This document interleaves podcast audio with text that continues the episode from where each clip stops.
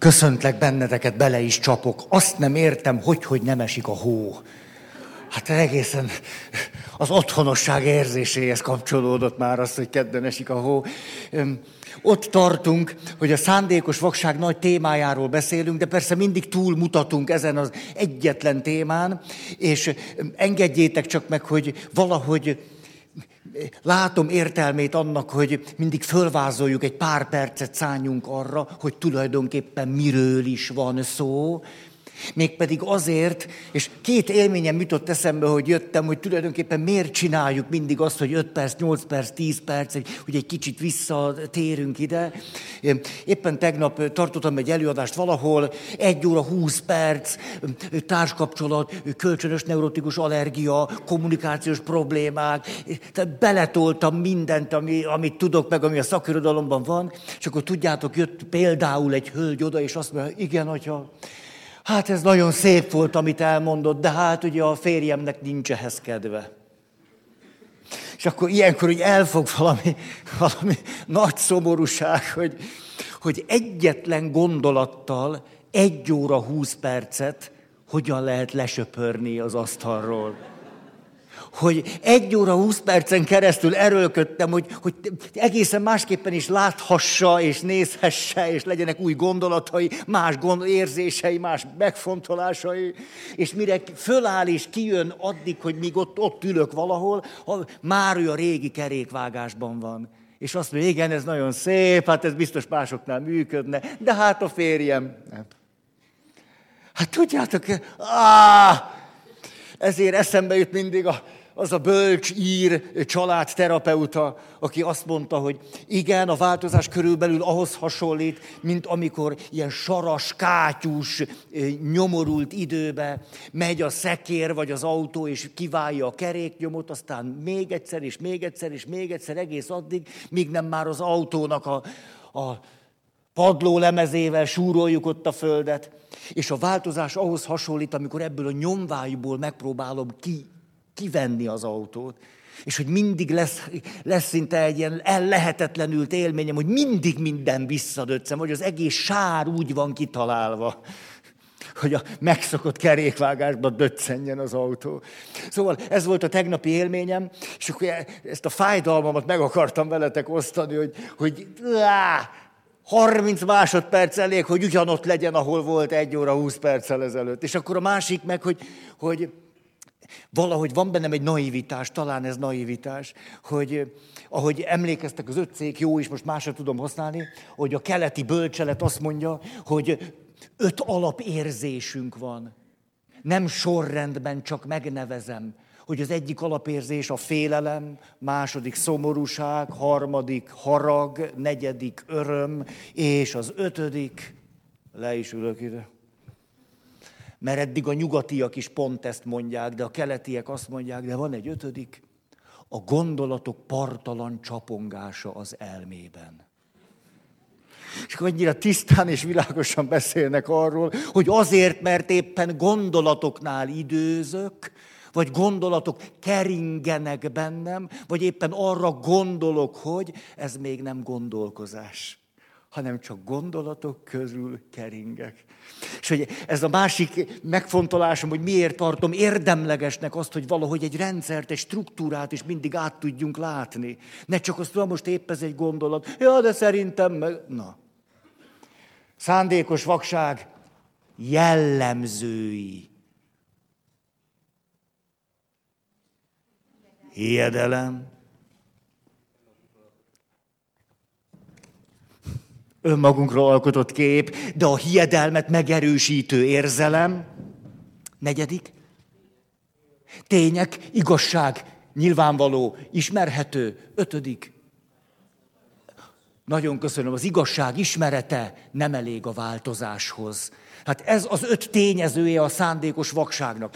Miután ezt már annyiszor ismételtük, hogy örülök, hogy kórusban mondtátok, és alig hallhattam a saját hangot.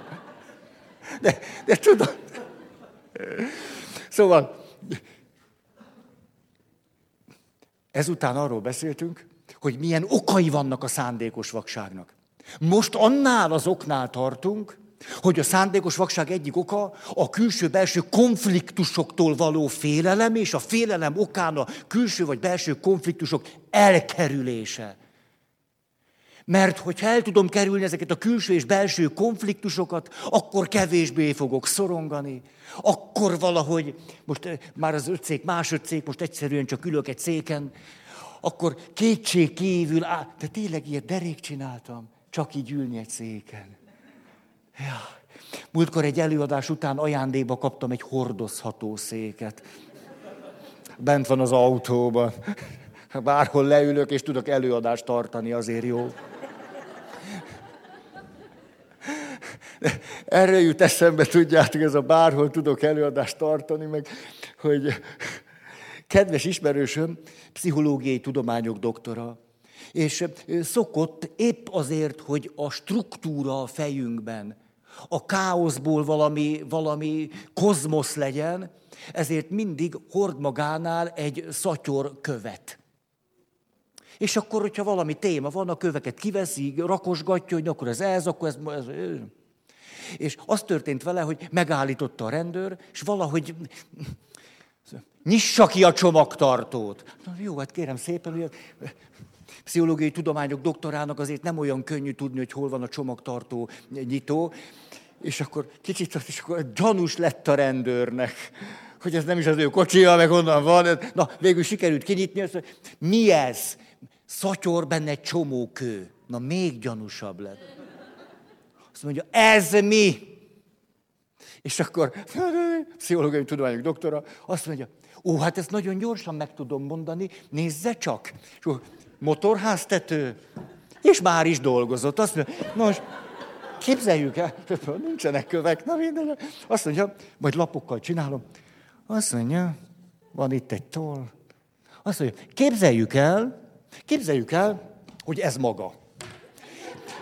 Itt megvan az apja. És az apja, amikor ön gyerek, azt mondja magának, hogy nem hiszem én el, amit te mondasz. Büdös csibész, hazug kölyök. Na és akkor nyilván ő neki nagyon rossz érzései támadnak ettől. A rendőr azt mondja, na jó, rakja össze a köveket, menjen a dolgára. Hát, föl tudta venni a szakma fonalát közúti ellenőrzéskor is. Szóval, na, tehát, hogy dolgozom a kozmoszér a fejünkben, tehát az okokról van szó, van legalább tíz okunk, de egynél időzünk, ez pedig a, a külső-belső konfliktus kerülő magatartásunk, mégpedig azért, hogy rövid távon, itt és most oldhassuk ezáltal a szorongásunkat, hogy pozitívabb érzésekkel és lelki állapottal élhessünk, amit kétség kívül megzavarna egy külső-belső konfliktus, az abban való részvétel, vagy az abban való szembenézés. Így jutottunk el oda, hogy a konfliktusoknak van két nagy formája, ez pedig így neveztük meg, legyen a fehér, hogy a belső konfliktus és a külső konfliktus.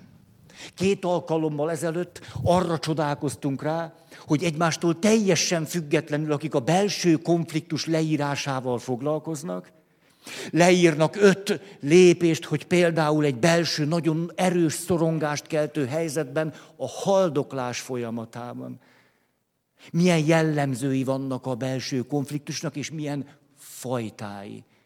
És ettől teljesen függetlenül a másik listánk pedig a társkapcsolat leírásából származó konfliktus kezelő stratégiák. Ott is éppen véletlenül öt van, és ez az öt olyan prímán, érdekesen párhuzamba volt hozható és egymásnak megfeleltethető. Azután hagytuk azt, hogy arról beszéljünk, hogy külső konfliktus, és most a belső konfliktusainkról beszélünk, mégpedig a személyiségfejlődés folyamatát is figyelembe véve. Tehát az első, amivel elkezdtünk foglalkozni, az a legelső szorongásunk vagy félelmünk, és ezek olyan szorongások és félelmek, amelyek az emberi természethez alapvetően tartoznak hozzá, tehát ahhoz, hogy az ember voltunkat meg tudjuk élni, kibontakoztatni, hogy az a csomó minden, amit szoktak nekünk mondani, hogy hogy legyünk boldogok, meg sikeresek, meg a többi.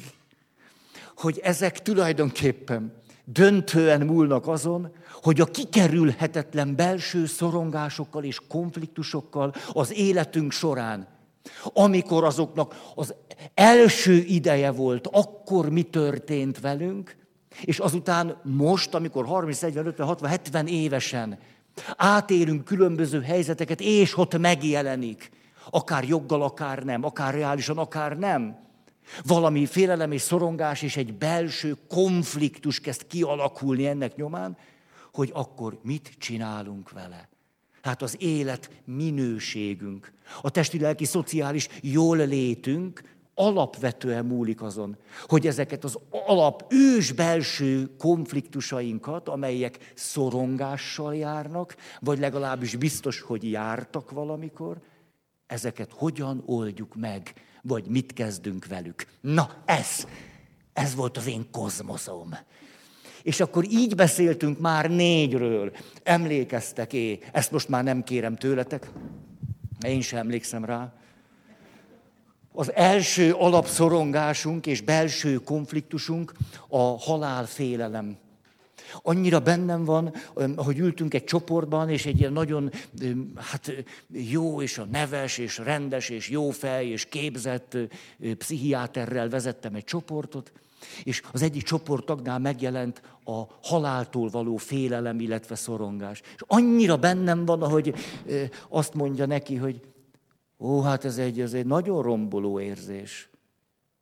Hogy ez, ez, ez, ha sokáig fönnmarad, roncsolja a lelket hogy nagyon nehéz bírni a halál félelmet, mint, mint érzelmi állapotot. Tehát nem csoda, hogy ne, nem akarunk halálfélelemben élni, hogy valamit megpróbálunk kitalálni. De most a kérdés az az, hogy egyáltalán azzal, amiről hírt ad a halálfélelem, a szorongás attól, hogy megsemmisülhetek, és annak a realitása, hogy meg fogok halni, hogy ezzel egyáltalán mit kezdünk. Mert ez a magzati korunktól kezdve, a csecsemőkoronát végig egy egy realitás, és lehet tudni, és lehet látni, hogy ez a szorongás vagy félelem már a magzatban, és aztán a csecsemőben is mennyire nyilvánvalóan meg tud jelenni.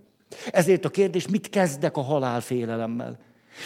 Hogyan konfliktus ez? Hát nagyon egyszerűen. Úgy, hogy szembenézek azzal, hogy vannak külső veszélyeztető tényezők, de ha nem is ezek, akkor egyszerűen ketyeg a belső óra, és mondjuk nagyvonalúan 120 évet fogok élni, hát nekem például van még 70 évem, de azért utána már nincs.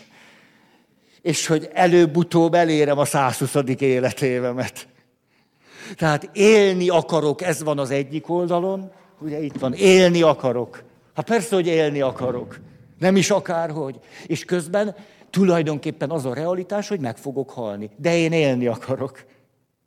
Ez egy ős típusa a szorongásnak, és ráadásul joggal jelenik meg. De hogyha bekebelez engem annak a tudat, hogy meg fogok halni, és hát akkor, akkor nem tudok élni. Ha viszont egyáltalán nem törődök azzal, hogy meg fogok halni, akkor meg hogy fogok élni? És ez, azt mondta egyszer valaki, nekem ez nagyon tetszik, úgyis, hm, azt mondja, éljünk úgy, mintha ez volna a második életünk, és az elsőben már mindent elrontottunk volna. Tehát itt a másodikban már nem érdemes, mert azt már egyszer elkövettük. Jó, tehát az első ős félelem vagy szorongás, szorongás a haláltól. És a kérdés, hogy ennek a realitásával, és ahogy a szorongás a realitásról hírt hoz, mit kezdtem eddig, és mit kezdek vele most. És akkor emlékeztek, próbálok minden egy ilyen ős konfliktus és az abból ö, fakadó, vagy azt jellemző szorongáshoz egy pozitív kimenetelt ö, csatlakoztatni. Vagyis, hogyha valaki hatékonyan bánik ezzel a szorongásával, akkor hova juthat? Biztos, hogy egy csomó jó kimenetel van, én mindig egyet el szeretnék mondani.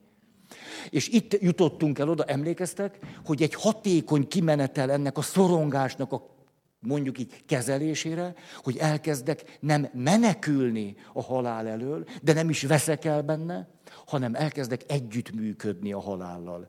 Ami egészen abszurdumnak tűnik, és mégis egy nagyon reális kimenetel. Vagyis ez azt jelenti, hogy miközben tudatos bennem az, hogy meg fogok halni, aközben megpróbálom a legjobbat és a legtöbbet kihozni az életemből. Éppen ezért nagyon fölismerem, hogy, hogy minden egyes nap elmúlik, és az a nap már nem lesz többet. Nekem életre szóló élmény volt az, mikor hogy tudatosult bennem, hogy az a jó, amit ma nem tettem meg, azt holnap már nem tudom megtenni. És ezért szoktam mindig derülni az, amikor valaki jön, és a gyónásban azt mondja, hogy elhalasztottam az imámat. Elhalasztottam a vasárnapi misére jövetelt. Hát azt nem lehet elhalasztani, azt mulasztani lehet. De az úgy elmúlik, hogy eltűnik, mint a kámfor. Azt ne halasztani nem lehet. Egy csomó mindent az életben nem lehet halasztani, hanem csak mulasztani. És hogy a halállal való szembenézésem egyik realitása, hogy rájövök, hogy nem, nem halasztottam, hanem mulasztottam. És hogy na, akkor mit akarok ezzel kezdeni? Gyerünk! Tehát a kimenetel ez, hogy elkezdek együttműködni a halállal, és ezért az életemből megpróbálok valami jót, valami igazán jót kihozni. Főleg azért, mert véges.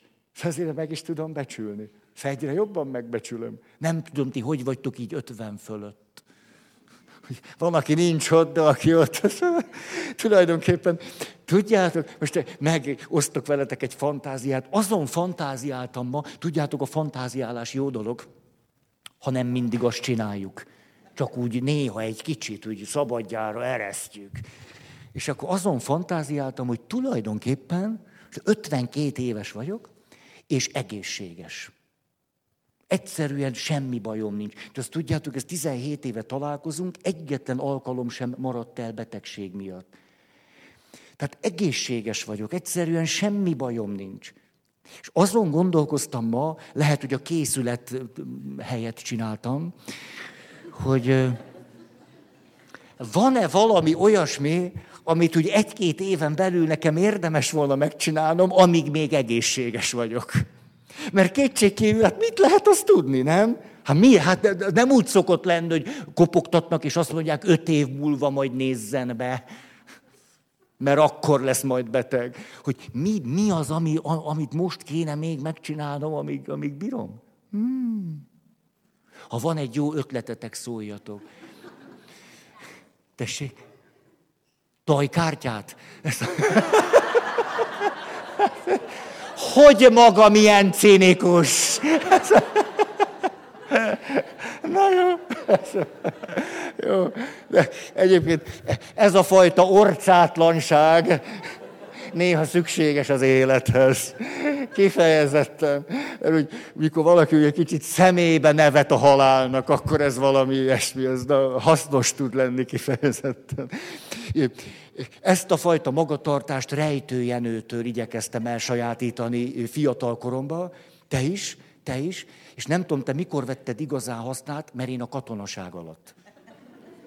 Mert a katonaság másfél éve tulajdonképpen, ezt elcsevegem nektek, nem tudom, hogy ezért jöttetek-e, vagy a szorongással akartok még hallani, hogy majd belepusztulunk még a sok szorongásba, hogy, hogy hát olyan egy éve voltam katona, én voltam másfél évet, és Dunai Flotilla, remek hely volt, és tényleg bezárt, és olyan egy év után rájöttem, hogy, hogy tulajdonképpen elkezdtem úgy működni bizonyos helyzetekben, mint ahogy egy rejtő regényben mondjuk Tuskó Hopkins, vagy Csülök vagy senki Alfonz. Hogy tulajdonképpen ezek a magatartásformák szinte a leghatékonyabbak egy ilyen egész őrült világban, és hogyha úgy tudok hozzáállni egy-egy helyzethez, mint csülök, vagy senki Alfonz, hogy az a legjobb. Az összes többi, vagy megőrülök, vagy túl komolyan veszem, vagy és az ős élményemet azért szívesen el... Na, volt egy, nem ez az ős élményem. Vegetáriánus voltam akkor már x éve. Olyan büszke voltam, hogy én vegetáriánusként lettem magyar bajnok. Értitek? Répából lenyomtam mindenkit. És És képzeljétek el, hát tudjátok, a katonaságnál nem, nem informálódtak, hogy ki, ki tetszik vegetáriánusnak lenni, és hogy. Hát ezért egy csomót éheztem, de nem is ez az érdekes, hanem az, hogy egyszerűen beálltunk, na akkor négyen jelentkezzenek munkára. Ugye ilyenkor sose lehetett tudni, hogy ez valami jó vagy rossz, vagy minden esetre én ilyenkor sose jelentkeztem. Hát persze ez előbb-utóbb föltűnik, tehát akkor rögtön intettek meg. Én nem nagyon tudtam elszürkülni a tömegbe, ez egy nehézség. A 195 centi, de, de, de, de. És akkor fölsorakoztunk azt, hogy mennek disznót vágni.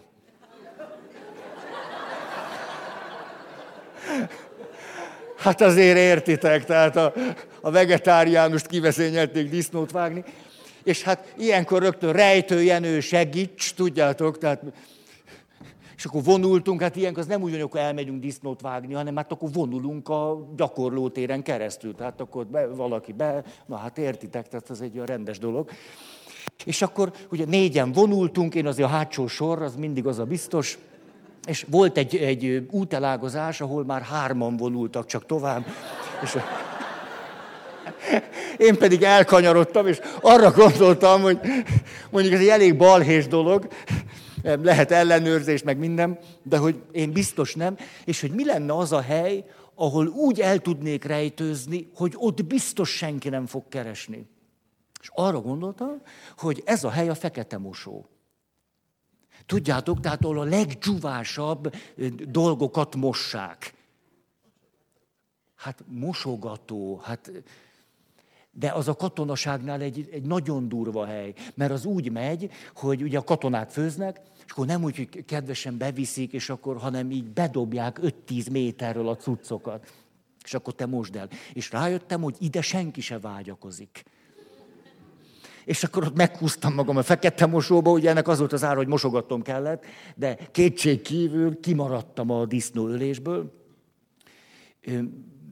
A többit nem mesélem.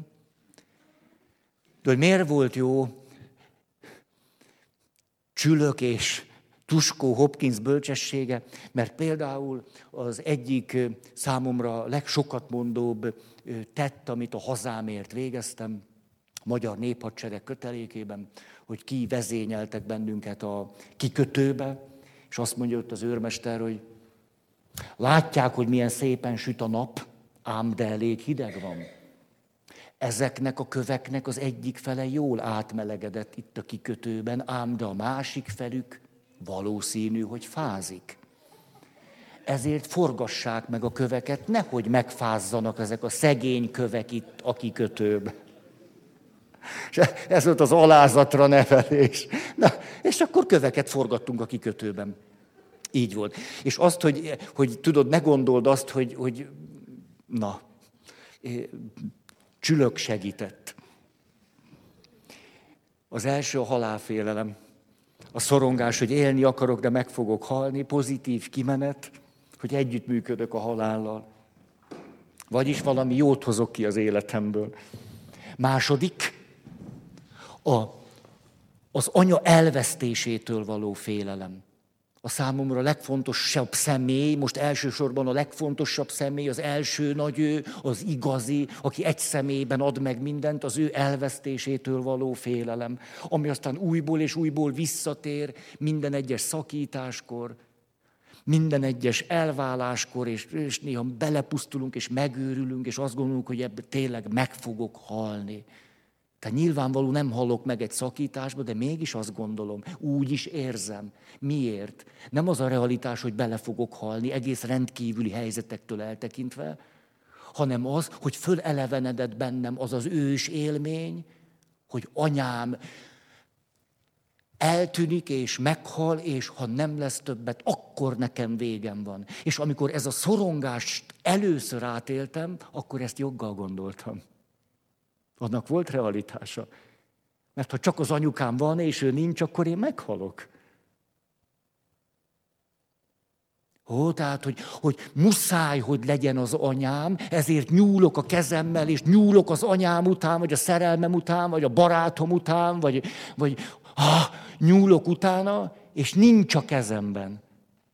Hogy én egy picit tehetetlen csecsemő vagyok, az anyám kimegy, és ne, nem tudom elérni. Egyszerűen nincs a kezemben, hogy akkor és úgy legyen ott, ahogy nekem szükségem van rá. Hát persze, hogy szorongok, hogy nélküle meghalok, és nem tudom őt megragadni.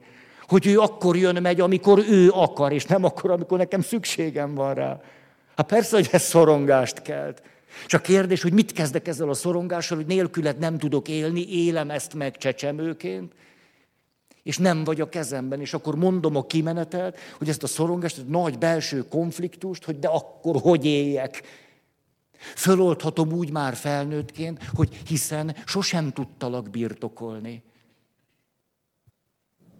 És soha senkit nem is fogok tudni birtokolni.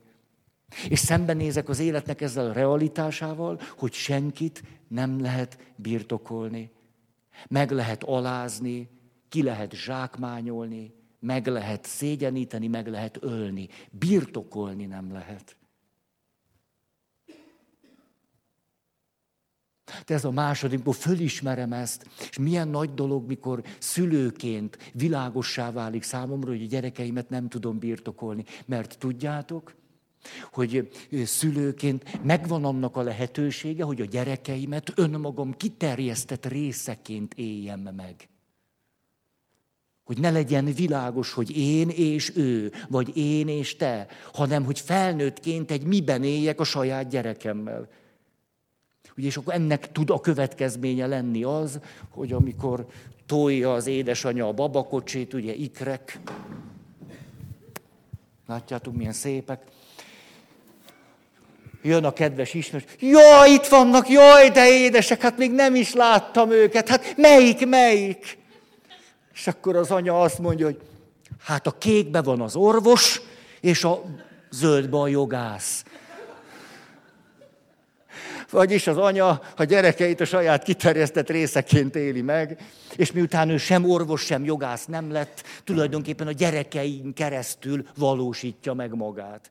Ezért a gyerekei az élete értelmévé válnak, ezt el is mondja sokszor sűrűn. Drágám, te vagy az én életem értelme. Ha te nem lennél, mi is lenne a te anyáddal? Hmm. De nagy dolog fölismerni, hogy soha senkit nem tudok birtokolni. Ezért milyen zseniálisan szépséges, hogy egy kapcsolatban szabadságot is adunk egymásnak. Nem csak vacsorát, meg fogkrémet, hanem szabadságot. Na gyerünk. Ez tehát a második ős szorongásunk, ami bármikor fölelevenedhet. Jön az esküvői szezon. Ó, hány öröm apát, meg öröm anyát fogok látni, akik csak nevükben azok, valójában egy gyászszertartás résztvevő gyászanyák és gyászapák ott ülnek, de tényleg. Hát, és egyébként ez normális is. Hát nem épp egy veszteséget kell átélniük. De nem biztos, hogy rögtön az öröm részéhez tudnak kapcsolódni. Gyászanya, gyászapa.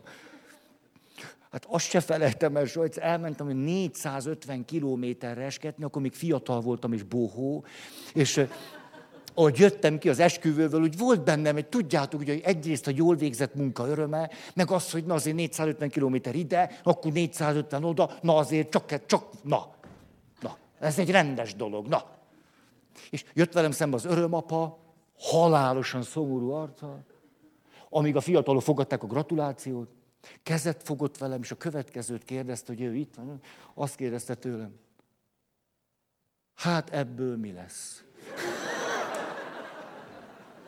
Hát értitek, hát, hát én erre nem válaszoltam, hogy mi lesz belőle. Azóta tudom, hogy na, jól van. Harmadik, harmadik ősszorongás és félelem, nem az anya vagy a nagyon fontos személy elvesztésétől való félelem, hanem a szeretete elvesztésétől való félelem. Hát itt nem attól félek, hogy nem tudom megragadni, nem akkor van itt, amikor szükségem van rá, hogy nem tudom így megfogni, hanem, hanem éppenséggel itt lehet, de majd nem fog szeretni. Vagy nem úgy szeret, ahogy szükségem lenne rá. A szeretete elvesztésétől való félelem. És ugye persze, hogy a férfiakra is nézhetek, de valahogy, valahogy először mégis a, a nő társaimra asszociálok hogy milyen, milyen ős szorongás tud ez lenni, és hogy kétszer annyi depressziós nő van a mi kultúránkban, mint férfi. Tudjuk, hogy így van. Hogy, hogy jaj, majd akkor nem fog szeretni, ha nem teszem meg érte, meg neki, meg... És ennek sokszor egy túlkompenzálása, amikor meg egy hatalmas individuum vagyok csak. Hogy ennek a szorongásnak a túlkompenzálása. Hogy föl sem merüljön, hogy esetleg majd ez velem megtörténik. Tehát a harmadik, a szereteted elvesztésétől való félelem. De ha esetleg megmutatom, hogy milyen is vagyok, akkor azt majd nem fogod szeretni. Ezért el kell távolodnom saját magamtól. Ugye minden olyan részemtől akkor igyekszem eltávolodni, amivel kapcsolatban az a félelmem, hogy te azokat nem szereted. És tudjátok, minden olyasmi, emlékeztek a múltkori alkalom, amit igyekszek eltávolítani magamtól, miközben a személyiségem része, nem az történik, hogy sikerült azt eltávolítanom magamtól, hanem az történik, hogy meghasonlok magammal, hiszen az részem.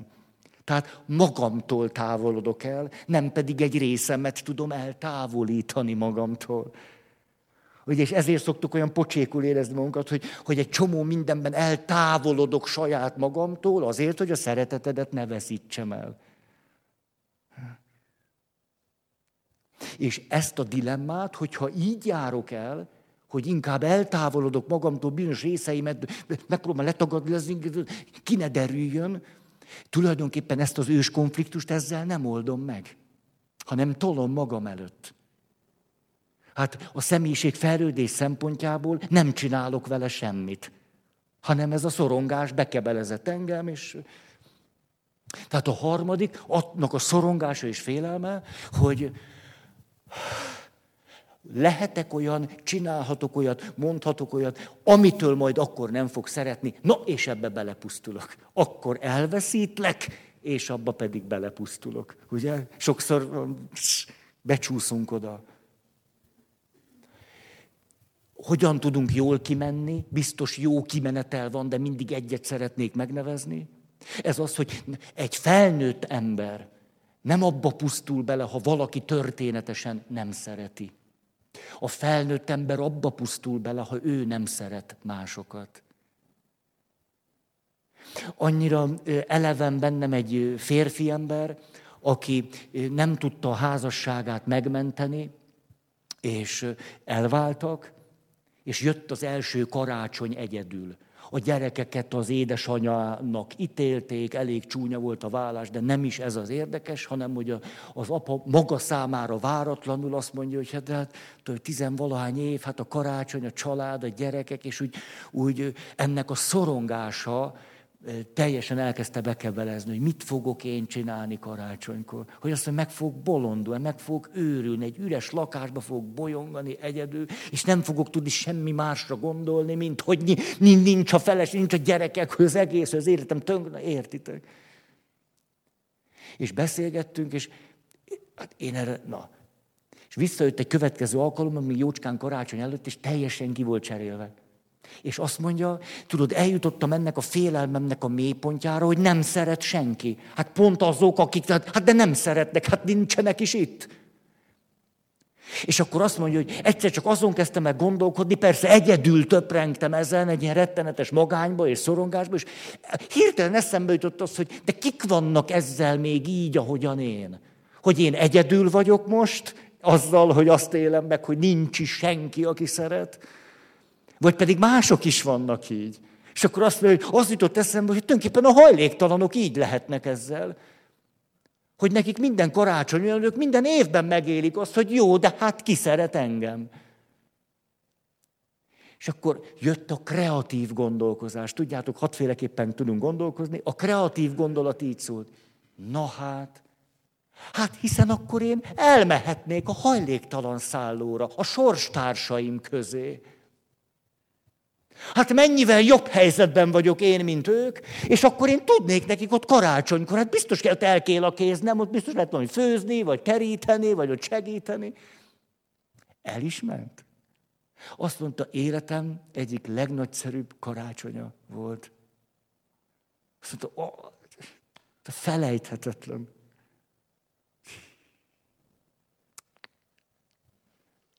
Tehát a harmadik pont, úgy szeretném, ha bennetek is valami hasonlóan élne, mint ahogy bennem, hogy ezek a kimenetelek, tudjátok, amit a végén mondok, hogy, na, hogy például így tudok kijönni, föloldani ezt a szorongást, hogy ezek, hogy ugye érzitek, hogy ezek nem szépelgések, nem ideálok, meg ideológia, meg okoskodás, meg hogy na. Hát a harmadik kimenetel így szól, hogy felnőtt vagyok, és nem abba pusztulok bele, ha valaki nem szeret, hanem abba, hogyha én nem szeretek. És hogy annyira jó, hogy annak, hogy én szeressek másokat, egyszerűen nincs semmi akadálya. Azt, hogy most te szeretsz vagy nem, ezt lehet, hogy soha nem tudom sehogy se elérni, hogy szeres. Te nincs a kezemben. De azt elérni, hogy én szeressek valaki mást, semmi nem kell hozzá. Te milyen felszabadító. Oké. Okay.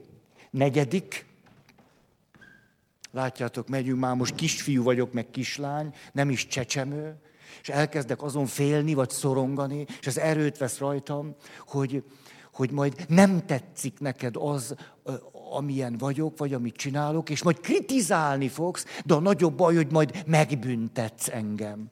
Hogy anya, vagy apa, vagy a nagyi, majd megbüntet azért, amit csinálok, és főleg esetleg, hogy amilyen vagyok, hogy ezért büntetés jár.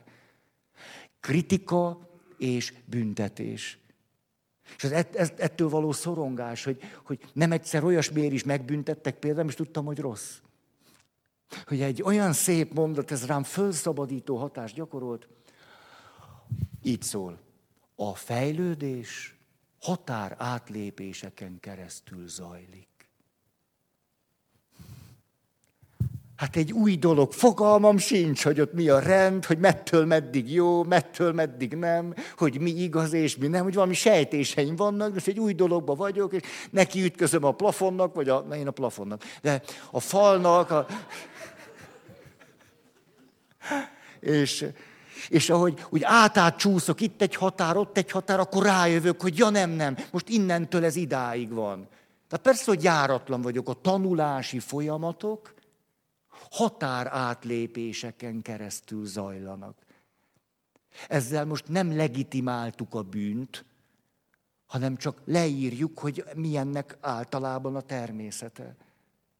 Nyilván lehetek közben okos és mértékletes, de azért mégiscsak valami ilyesmi. Oké? Tehát a negyedik, ez az ős szorongás, hogy valami olyasmit csinálok, amiért te kritizálni fogsz, és majd megbüntetsz engem. És ahogyan pozitívan ki tudok jönni ebből, az az, hogy tulajdonképpen minden büntetés és kritika valami többről ad hírt nekem, valamiről, amit én nem láttam, vagy nem tudtam, vagy nem gondoltam, vagy nem értettem, nem sejtettem, nem tudtam előre kiszámítani. Tehát ezért ez egy lehetőség és egy, egy jó út arra, hogy valamit többet lássak, valamit jobban megértsek, valami világosabb legyen a számomra. A, Egyszer egy öreg pszichológus hölgyel beszéltem. Azt mondja, egyre többet gondolkozom arra a tanár, nem, egyre többet gondolok arra a tanárra, aki se engem nem szeretett, se én őt nem szerettem. És azért gondolok rá egyre többet, mert most látom már világosan, hogy mégis milyen sokat tanultam tőle. Tehát a fiatal koromban, ó, ki az a tanár, aki engem szeretett? Jaj, ki volt az a nagymama, akinek én voltam a tündi bündie, én voltam a szemefénye, a kedveskéje. De most már 60 elbúltam, és úgy elelmerengek, hogy milyen sokat tanultam én ettől a tanártól, aki utált engem. És kétség kívül én se szerettem. Ha? Nem már valami? Szabadság. Oké, okay. na most, mielőtt tovább mennék, szeretném megmutatni nektek, hogy a félelemmel kapcsolatban, most kicsit hagyd menjek még beljebb, tulajdonképpen négyféle magatartásmód képzelhető el. Hogy egyáltalán, de hogy, hogy jutok el oda, hogy valami jó kimenetelig elérek? Ugye, mert akkor csak és akkor egy jó kimenetel, jó, de ez hogy történik? A, az első lehetőségünk, most csak rendet rakok itt, ez most semmi, ezt ne vegyétek semminek, jó? Tehát most ne is figyeljetek, ez nem, nincs semmi jelentősége. Olyan sosincs, mindennek van valami jelentőség. Az első, hogy bekebelez engem a szorongásom és a félelmem. És ez a szorongás, ez a félelem teljesen ellep. Ez nem egy jó forgatókönyv. Ha vissza tudtok emlékezni gyerek élményeitekre, na ott azért ez könnyen megtörténik. Hogy tulajdonképpen nem, nem, nem is tudjuk, hogy mennyi, mennyi idő telik el ilyenkor, hogy csak szorongok, és félek, és szorongok, és szorongok, és, és, és nem is tudom, mi hoz majd ki belőle, hogy egyszer csak talán szól az anya, hogy gyertek vacsora, és akkor valahogy úgy, úgy magam se tudom, hogy kijövök ebből, hogy ez hogy, hogy is van, hogy mennyire magába tud kaparintani bennünket ez a félelem vagy szorongás. Tehát az első kimenetel, amikor a belső konfliktus nyomán a szorongásom és a félelmem bekebelez. Ő uralkodik rajtam, és nem tudok hatékonyan és kreatívan cselekedni. Annyira megrendítő nekem a, hát szóval, ugye évente egyszer szívesen elmondom, mert a helyzet szerintem nem sokat változott, hogy amikor 2008 gazdasági világválság, akkor egy évre rá Csepeli Györgyék csináltak egy kutatást, hogy a nagy külső változás, ami ugye nincs a kezünkben, tehát reálisan szorongást keltő, egy csomó ember élete radikálisan változott meg, hogy a magyar felnőtt lakosság ezt a külső változást, amivel kapcsolatban reálisan szorongtunk, vagy szoronghattunk, tulajdonképpen hogyan bánik vele. És tudjátok-e, hogy a kutatás eredménye a következő, körülbelül olyan 65%-a a felnőtt lakosságnak kizárólag passzívan szenvedett. Ez ez. Bekebelezte őket a szorongás. 65 százalék, nem a gyerekeknél, a felnőtteknél. 20 százalék volt, most ugye másra használom a székeket, látjátok? 20 százalék volt, aki lázadott, vagy lázadt. Lázadt. Lázadt. Láza volt, és akkor lázadt? Vagy hogy? Lázott. Az lázott, ugye? Nem lázadt, hanem akinek láza van, ő lázott. És, jó, tehát lázadt, lázadt. 20% lázadt. A, aki lázadt, ezt most sokszor elismeritek ezt, hogy sokat ismételtek egy szót, akkor teljesen értelmét veszt, én kezdek ide elérkezni. Hogy aki, aki lázadik, na jó van, lázadozik, lázadozik, lábadozik. Szóval valami, valamit nem stimmel, van itt valami, amit jobban ki kéne dolgozni. Szóval aki, aki lázad, az még ebből az erőből, ami kétségkívül marad benne, még nem nagyon látjuk, hogy mit hozott ki. Tehát mondjuk elvesztette a munkáját, és ő most lázad. És ettől lesz munkája? Ja, hogy ez hogy? Tehát a, a lázadásnak van egy nagyon jó oldala, hogy valaki az erőinél van. És hogy megéli, hogy van ereje valamire. Csak még azt nem látjuk, hogy mire. Azt ő még nem találta ki, csak azt tudja, hogy erre nem. Hát ami most az... És ugye összeadom 65 meg 20, 85. És maradt egy olyan soványka, 15 százalék, akik mutatták a kreatív cselekvés jeleit. Magyarország 2009. 15 százalék. Ha jól emlékszem, volt 16 és fél. Ha? Tehát az, hogy egy félelem, vagy egy szorongás bekebelez bennünket felnőttként, hát arról mondjuk tíz évvel ezelőttről is lehet élményünk. hogy az milyen. És az akkor ne, nem, tart hetekig, hónapokig, ki tudja meddig.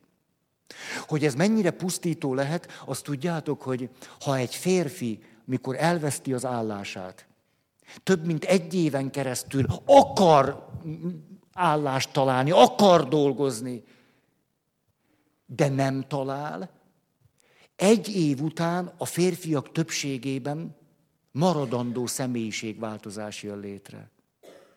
Annyira pusztító ez, hogy úgy kicsúszik a kezemből az élet, akarok valamit, és egyszerűen nem az élet valahogy nem, és nem, és nem, és nem.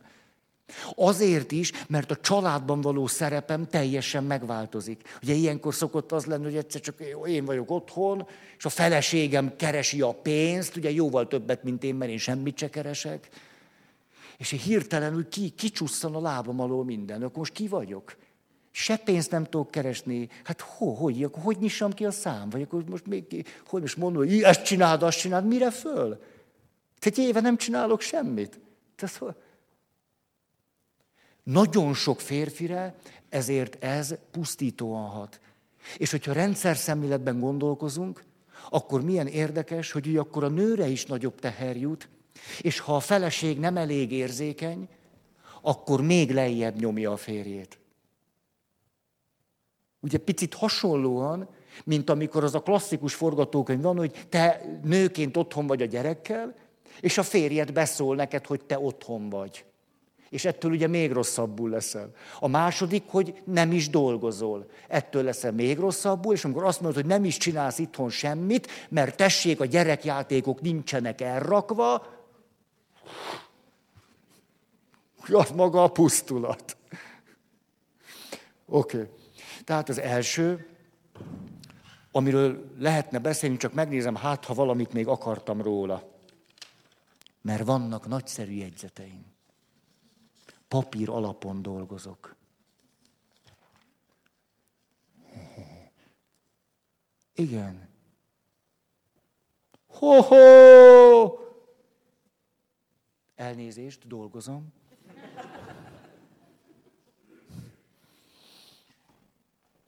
Hát persze, milyen jó dolgokat írtam én oda. Szakirodalom a következőt mondja. Én ismerőse az, hogy a gyerek fél bemenni a vízbe. Már bemer menni a vízbe, fél fejest ugrani. Na az a félelem nekem nagyon megvan, hogy ettől, hogy Félelem a fejes ugrástól. Ha hat éves voltam, úszó óvodába irattak a szüleim. Ez remek volt. A, tényleg megtanultam úszni, utáltam, rettenetesen utáltam, mert az volt az élményem, hogy ha a lábamon járok, sokkal jobban haladok. Nem, én ezt ilyen egyszerűen fogtam fel, mondták, hogy ússzak, és akkor azt láttam, hogy iszonyatosan lassan megy, és hogyha engednének, hogy kimenjek, már régen ott lennék. És én ezt nem tudom, ebből a megközelítésből egyszer nem bírtam kiverekedni magam, és tudjátok, mikor hagytam abba az úszást? Mikor azt mondja, jó, most már a kartempó jó, krall. Ugye, és akkor kellett fogni egy ilyen, nem tudom mit, egy ilyen négyzetet, jól mondom, az egy négyzet, ugye valami puha habszivacs, vagy micsoda? Úszó deszka. De jó, hogy ezt a kifejezést nem ismertem. Úszó deszka. Hát ez szörnyű. Az, hogy úszó nadrág, az valami, vagy de úszó deszka. Ez hogy? Ez önbecsülési hiányos nőknek a, a önképe, vagy mi ez úszó deszka? Na jó. A, ezt, valaki ezt a Feri, ez, ez milyen anya, ez az ordanya, jaj, de jó, jaj, de jó. Na most, ezt most egész föl elevenedtem ettől egy zordanya. A,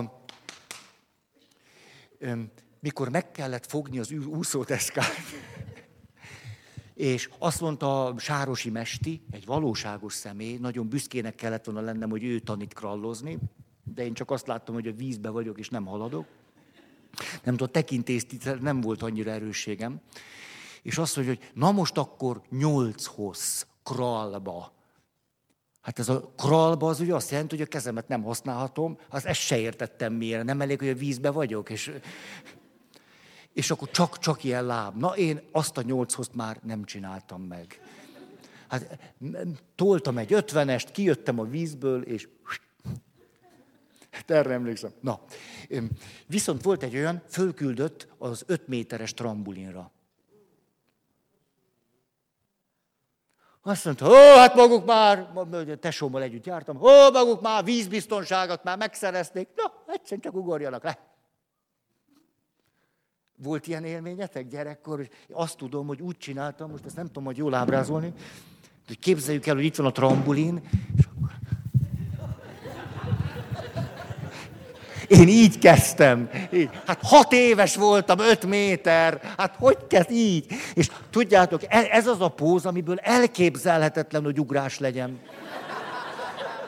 Ebből egyszerűen nem. Tehát nincs az a kukac, ami ebből valahogy... Szóval ez a póz nagyon biztonságos póz. Nagyon szerettem így lenni. De hát ez így tudatosult, hogy ez, ez így nem.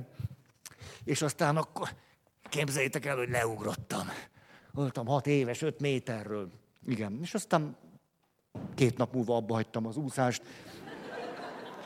Ami jól mutatja azt, hogy amikor egy gyerek a bekebelezettségben van, tehát egy szorongásos állapotban, és a szorongás uralkodik rajta, és nem vagyok a kreativitásomnál, a, a, a, nem vagyok ott, nem, nem vagyok a pszichés funkcióim birtokában, hogy árnyaltam mondjam, hanem a szorongás bekebelez, akkor nagyon gyakran a felnőtt magatartása az, hogy él bennünk egy hiedelem, ami egyébként, ahogy Alice Miller mondja, mint a pedagógiai elveink zöme, felnőtt szükségleteket tükröz, és ez a hiedelem is egy felnőtt logikából származik, ez pedig az, hogy na, hogy erőltetni kell. Na. Na. Így majd átmegy a félelmén, és akkor na. De tudjátok, hogy nem ez történik. Nem, nem ez történik, ugyanis nincs a pszichés funkciói birtokában. Tehát nincs min átmennie. Mert akkor jövök ki a végén úgy, hogy hé, hé tudok fejest ugrani, képzeld, anya, fejest ugrottam négyszer is. Há. Akkor tudok lelkendezve beszélni erről, hogyha a pszichés funkcióim birtokában történik ez, és megküzdök vele, és tudom, hogy mi ez, és, és ezt csak előveszem a bátorságot, és döntök, és utána cselekszem, és átélem, hogy já, nem volt semmi baj, és ki tudtam úszni. Az igen. De az, hogy belöknek a vízbe, Ugye, hogy majd akkor megszokjuk, akkor már túl lesz a nehezén. Milyen nehezén? Hát az agytörzsemen kívül nem működik semmi. Az összes árnyalt pszichés funkció, amitől igazán ember vagyok, elment kukutyimba. Akkor mit, mit, mit tanuljak meg ebből a helyzetből? Hát de nem is vagyok egy tanulóképes állapotban, hanem sérülésképes állapotban vagyok. Nem tanulóképes állapotban. Látjátok, az élet. Szóval ezért pont fordítva érdemes eljárni. Persze, hogy lehet biztatni, és biztonságban vagy, ennek mind van létjogosultsága. Föltárni a helyzetet, megmagyarázni, értelmezni, ott lenni, mind oké. Okay. Igen ám, de hogyha bekebelezett a szorongás, és én azt szeretném, most én vagyok a szülő, azt szeretném, hogy gyerekem majd élvezze a fejes ugrást, mert az iszonyatosan jó. Tényleg nagyon jó. Akkor most elhozom innen. Az, hogy, hogy megint, jó, messzire hozom, hogy megint biztonságba tudjon lenni. Tudjátok, egy felnőtt ember esetében, mikor a stresszhormon szint megemelkedik, körülbelül fél óra még visszaállunk egy normális hormonháztartásra, fél óra. Ezért elhozom a gyereket ebből a helyzetből, azért, hogy stabilizálódni tudjon. Hogy a pszichés funkciói birtokában legyen. Mert különben csak meg fog sérülni. Hát nincs is tanulásképes helyzetben. Nem a cselekvőképesség, a kreativitás, a bátorság, az ügyessége, és egy érzelmi folyamat az, amin végig fog menni, hanem berántottam őt a nagy fekete verembe. Ez egész más. Ezért tehát, ha azt akarom, hogy fejest ugorjon, elhozom onnan. És az történik, hogy Azt mondja egy szakértő, ha azt akarjuk, hogy a gyerekeink bátrak legyenek, tele önbizalommal, akkor érzelmi kapcsolatokra lesz szükségük. Hogy amikor kezdenek itt lefagyni, és a szorongás bekebelezi őket, legyen egy felnőtt, aki fontos nekik, aki el tudja őt onnan hozni, és akkor elkezdődik a beszélgetés. De nem a szöveg az érdekes, hanem az érzelmi kapcsolat, ami révén ez a kisgyerek meg fog nyugodni. Egy Lawrence Cohen nevű szakértő, akit most mondok, egy nagyon érdekes történetet ír le. Azt mondja, hogy volt egy kislány, Ugye most, hogyha nézzük a négy szorongást, ugye itt van a halálfélelem, itt az anya elvesztésétől való félelem. Ez a kislány balettozni ment. Szeretett balettozni, de retteget attól, hogy az anya nem volt benne a teremben, ahol ő balettozik, de lehetett vele egy alkut kötni, ez pedig az, hogy az anya legyen kint. Tehát amikor a kislány valamiért kimegy, vagy nagyon fél, vagy na, szüksége van az anyukájára, vagy vége van a balettórának, akkor az anya legyen ott. Ez volt a kompromisszum. Ez egy nagyon szép lépés a gyerek részéről, hogy azt tudtam mondani, hogy akkor képes leszek uralni a félelmemet, mert tudom, hogy te kint vagy, és ki tudok hozzád menni. Zárójel, megrendítő, amit egy gyerekorvostól hallottam, ezt lehet, hogy múltkor meséltem nektek hogy egy hosszabb vizsgálat az, amit ő újból és újból megcsinál, ami 15-25, akár 30 perc, és egyre több szülő, miközben a gyerekét éppen vizsgálják, az okos telefonjával babrál. És azt gondolja, hogy a gyerek tudja, hogy ő ott van. De a gyerek, aki éppen fekszik és éppen vizsgálják, tudjátok, hogy egy gyereknek az mit számít, hogy oda nézek, és az anyám. De én oda nézek, és az anyám ezt csinálja. Hát az egy, egy amikor a szorongás bekebelez engem, az maga a pusztulat. Hogyan, hogy és akkor legyen bátor gyerek, magabiztos, nem? És majd akkor cégeknél tolják neki legyen magabiztos. Hogy? Hát az anyja mobilozott, amikor vizsgálták. Na, tehát itt a gyerek, aki elment balettozni. De éppen abban a korszakában van, hogy fél attól, hogy az anyát elveszti. És ha az anyát elveszti, akkor ő abba belehal, és ezt joggal gondolja kisgyerekként. És az történik, hogy az anya pedig nem veszi komolyan a gyereke félelmét, és mindig, mikor a gyerek ben van, az ugye fél órás kis órák, akkor hát ő kimegy, elintéz egy dolgot, leszalad a boltba, stb., hogy úgyis mire majd a kislány kijön, akkor már ő ott lesz. És azt tudja, hogy megint elment, nem bukott le jó pár alkalomig. Igen, ám, de az egyik boltban nagyobb volt a sor. És nézte már az óráját, tudta, hogy a gyereke már kijön és észlelte ezt, hogy, hogy ú, a kislányom félni fog, és ezért, ha már ott volt a boltba, vett neki egy szép nagy nyalókát. És amikor ment, akkor a kislány jégcsappá fagyva, halálfélelem. Azt gondolta egy óvodás kislány, hogy az édesanyja soha többet nem jön vissza. Hogy elvesztette az anyukáját. És akkor ugye milyen érdekes ez, hogy, hogy a felnőtt hogy látja meg, a gyerek hogy éli meg, és akkor az anya pedig hát kedvesen nyújtotta neki azt a gyönyörű szép nyalókát, hogy nézd, hoztam neki egy nyalókát. Értitek? Halál ellen nyalóka? Hát hogy, milyen nyalóka? És csak úgy kíváncsi lennék, de tényleg ezt meg szeretném tőletek kérdezni. Legfeljebb nem mondtok rá semmit hogy mit gondoltok a gyerek szorongása, ami azután nagyon magas fokú lett. És akkor tudjátok ilyenkor, az anya nem menj sehova, anya maradj itt, anya ne villanyt, anya mesél, fogd a kezemet, anya gyere ide, nem értitek, tehát akkor... Na, és a szülőknek ez persze nagyon-nagyon megterhelő tud lenni. Ó, tiszteletem.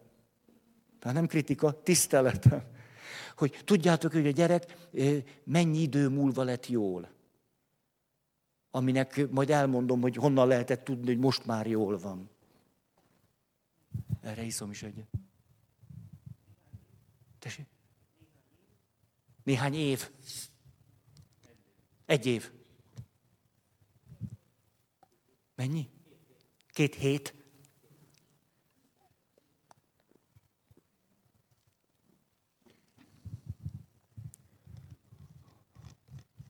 Az a benyomásom, hogy gondolkoztok. De ezt nem tudom. Ebben az esetben a kislány kettő év után lett jól. Kettő év. És két éven keresztül az édesanyjának fokozottan kellett figyelni arra, hogy, és a leírásban az szerepel, hogy az anyának megvolt az érzéke arra, hogy ez itt komoly. Hogy a gyerek szempontjából komoly. Hát felül nézve nem, de a gyerek szempontjából igen. És akkor meghallgatta ötször, meg tízszer, meg ötvenszer, hogy a gyerek elpanaszolta neki, hogy de anya, de elmentél, pedig megígérted, hogy nem fogsz elmenni. És nem mondta a 27-nél, hogy ezt már mondtad. Mert az igaz ugyan nem, nem segít. És azt mondta, a gyerekem annyiszor mondhatta el ezt, ahányszor akarta. És mindig meghallgattam, és azt mondta, igen, nagyon sajnálom, hogyha most ilyet ígérek, ezt meg fogom tartani. Én már látom. És két év után a kislány, az anya számára ugye váratlanul, mert ilyen értelemben előzmény nélkül, oda fordult az anyukájához, és azt mondja, anya, tudod, nagyon féltem akkor, amikor olyan kicsi voltam, és te elmentél vásárolni. Most már nem félek, és nagyon köszönöm a nyalókát mert tudom, hogy te a nyalókával azt akartad nekem mondani, hogy fontos vagyok neked. Ez két év. Tehát most képzeljük el, hogy ez azt jelenti, hogy ez az anya tulajdonképpen, hát hogy mondjam, ezt nevezi Zimbárdó hősiességnek. Ugye azt mondja, hogy kétféle hősiesség van. A hősiesség egyik formája, amikor valami egész rendkívülit tesz valaki. A hősiesség másik formája, amikor semmi rendkívülit nem teszek, de azt nagyon kitartóan. Hát valami jót csinálok, és nagyon kitartóan. Hogy az a hősiesség másik formája. Ezért, amikor egy édesanyja két évig meghallgatja 47-szer is, az tulajdonképpen már hősies. Mert neki ez már unalmas és fáraszt, és már, már legyünk már túl rajta, most már mit, már hányszor. Ha, osztáltak összes kalapom. És akkor ez a gyerek, látjátok, ugye onnan indult, hogy bekebelezte őt a szorongás, egy ős szorongás, és hogyan lesz ő belül egy bátor kislány, aki majd egyedül megy, és föltalálja magát, és kreatív lesz, és ügyes, és magabiztos, Hát úgy, hogy az anyja két évig vele volt érzelmileg ezekben a helyzetekben, az úgy lesz. És nem attól, hogy belököm a vízbe. Oké, okay. tehát ez az első, hogy éppen annak a kulcsa, hogyha szeretnénk magabiztos önbizalomtől, ahhoz érzelmi kapcsolatra van szükség nem kihívásokra, meg nem tudom mi. Oké, okay. az élet úgyis azt hozza. Tehát az egyik, amikor, nézem az időt, bekebelez minket az érzés. Második, a szorongás. Amikor megpróbáljuk elkerülni a szorongást. Hát ez klasszikus. Elkerülni minden olyan helyzetet, amiről tudjuk, hogy a szorongást fog kelteni. Egy amerikai veterán, katona, poszttraumás stressz szindrómában szenved. A segítővel átnézik azt, hogy tulajdonképpen az élet vitelét azok a rettenetes élmények és félelmek, és fájdalmak, és sebek, amik érték a hadszintérem, hogyan befolyásolják. Egyszer csak a segítőnek egy nagyon érdekes fölismerése támad, mondjuk legyen itt a katona,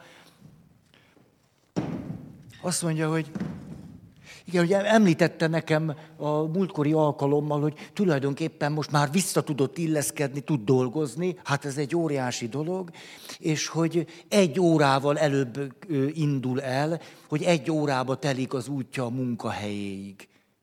Tehát akkor mondta nekem, hogy hol van a munkahelye, és hát arról is beszéltünk már, hogy hol lakik, és tudja, az elmúlt napokban egyszer csak eszembe jutott, hogy hát hiszen önnek a munkahelyéhez Hát nem, nem kell egy óra, hát az egy körülbelül 20 perces út. Hogy mit csinál maga az alatt, az egy óra alatt, amíg otthonról elmegy a munkahelyére? Erről azt mondja a katona, hogy hát vagy a volt katona, hogy hát nem, hát autóval megyek, és akkor hát így ezt a, ezt a kört csinálom, ott átmegyek, és akkor ott hát ez körülbelül egy óra. Szóval segít, hogy de várjunk csak, most ezt nem értem, de hát Hát akkor maga egy óriási kerülőt tesz. Hát de, de látja, hogy így is lehetne menni. Hát de miért csinál maga egy ekkora kerülőt? Azt mondja a katona, hogy hát tulajdonképpen ezt nem is tudom, hogy miért. Hát nem is tudom valahogy, hát mert mindig így mentem. Tehát a, amióta mentem, azt nem mentem soha. Tényleg, mondza, látom, hát, hát a fejemben van, hogy mehetnék de sosem mentem úgy, nem mindig így elmentem, és tényleg ezt én se értem. És akkor segítő azt mondja, de, de mi hát tulajdonképpen lehet, hogy maga valamit el akarod kerülni, ami itt útba esik? Na akkor lett csönd. És a katona azt mondja, hát ez, hát most én erre nem is gondoltam, de tudja, hogy hát ha úgy mennék, úgy a legrövidebb úton, hogy 20 perc alatt a munkahelyemre érnék, akkor el kellene mennem a temető mellett. És ott fekszik egy bajtársam a szakaszból. De hát maga azt gondolja, hogy én azért csinálok egy kerülőt, hogy ne kelljen elmennem a temető mellett. Az derült ki, hogy a katona, a volt a veterán úgy került el a temetőt, hogy még csak nem is tudott róla. Még csak nem is volt benne tudatos, hogy azért csinál egy órás kerülőt, mert el akarja kerülni a temetőt, mert ha a temető előtt menne el, akkor eszébe jutna mindaz, ami ott történt, és akkor, hogy a bajtársam meghalt, és, és ezt el akarta kerülni. És azt lehetne mondani, tudjátok, hogy ne, nem is csak tudatosan választjuk az elkerülő magatartást, hanem még a lelkünk is besegít. Ugye a lelkünk néha úgy dönt, hogy azt semmiképp se kelljen átélni. Ezért akkor kerülünk, és nem is tűnik föl. Tehát a második magatartás formánk, akkor jönne a szorongás, hogy elkerüljük. A, azt mondja ez a Cohen, hogy hát tulajdonképpen hosszú távon az lenne a cél, hogy az elkerülést kerüljük el. Azt mondja, persze, néha az elkerülés nagyon hasznos, nagyon jó, nagyon helyes. De mikor ez válik érett stratégiával, hogy mindent elkerülünk, ami szorongást kelt, akkor azt mondja, két dolgot fogunk elérni. Az egyik, hogy egy csomó jóból kimaradunk.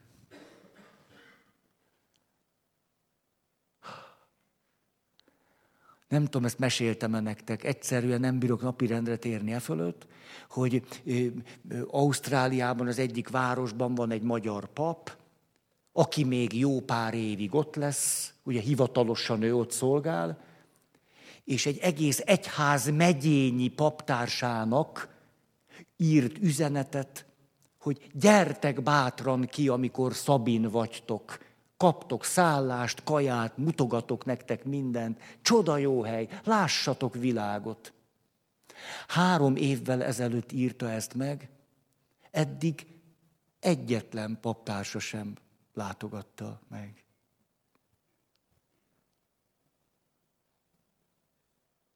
Egyszerűen ezt megdöbbentőnek tartom. A tehát az egyik, amit, amit vesztünk azzal, hogyha a szorongással kapcsolatosan az elkerülést választjuk, hogy egy csomó jóból ki fogunk maradni. De a másik, az tulajdonképpen még durvább. Mert, mert ha csak ennyi van, na jó, hát akkor mi megelégszünk, mindig szalonnát teszünk kenyérrel. Oké, okay, úgy lehet élni. De a nehézség az, hogy mindaz, amit elkerülünk, és ha egyre több mindent kerülünk el, ezek előbb-utóbb föl szoktak lázadni, és maguk jönnek el értünk. Hát ugye a katona azt mondja, nem, én nem szeretnék szembenézni se azzal, ami a fronton történt, se a bajtársam halálával, se az összes családtagjával, se a saját félelmemmel, se azzal, hogy meg fogok halni, se a háborúval, ezzel mind nem szeretnék szembenézni. Nagy valószínűséggel előbb-utóbb olyan zavarai támadnak, hogy bekopogtat az összes téma egészségedre. Ugye ez, hogy megpróbálok eltávolodni valamitől, és azt érem el, hogy magammal meghasonlok. És előbb-utóbb ezek a részeink, amelyeket megpróbálunk elkerülni, nehogy szorongást keltsenek bennünk, du, du, du, du. Hmm. Bekopogtatnak. Nem, nem valami az élet bosszúja alapján, hanem egyszerűen, hát, a, ú, hát idő van. Az életközepi válságnak természetes része, hogy az általunk nem is tudott részek, amelyekkel eddig nem foglalkoztunk, elkezdenek bekopogni. Hogy a jó kislány egyszer csak vadmacska akar lenni. A rock and roll csávó, meg szelíd apa, és maga se érti, hogy miért sír egy romantikus film fölött, kicsit ciki, jó, hogy nem látja senki. Szóval az addig letagadott, elkerült részeink, tik, tik, tik, tik, tik. Ezért van az, hogy az életközepi válság kapcsán egy kissé megszoktunk bolondulni. Mert egy tanulási folyamat kikerülhetetlenné válik, ami általában határátlépéseken keresztül megy. A probléma az, hogyha a határátlépések tönkreteszik a családunkat. Vagy minket, vagy na, gyerekeinket. Ezért érdemes nagyon látni, zárómondat, hogy itt van ez a második, amikor megpróbálunk elkerülni valamit, hogy ezzel hagy fejezzem be, hogy mi lehetne az az izgalmas és kalandos és jó és érdekes, ami hé, azért az jó lenne. Köszönöm a figyelmet.